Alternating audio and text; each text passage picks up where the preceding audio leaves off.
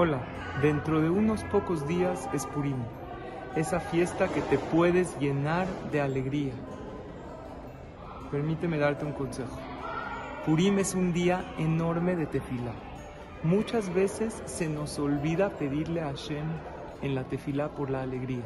Pedimos hijos, pedimos salud, parnasato va, pero se nos olvida pedir por lo esencial de la vida. Mi consejo es Di el Teilim 22, no solo en Purim, también en Ta'anit Esther y al otro día, el jueves, que es Ushab Purim, el Teilim 22 tiene mucha fuerza y pide todo lo que quieras, pero no olvides pedirle a Hashem alegría. Y Hashem te dice, trabaja en ella y claro que te la voy a dar, pero trabaja en ver lo bueno de tu vida, en ver lo bueno de los demás.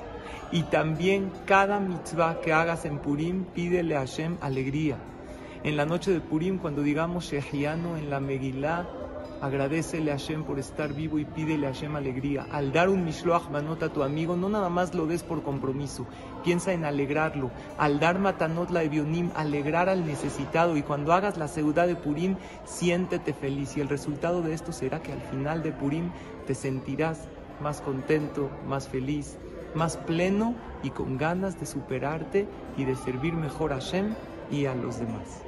우리 힘싸움이야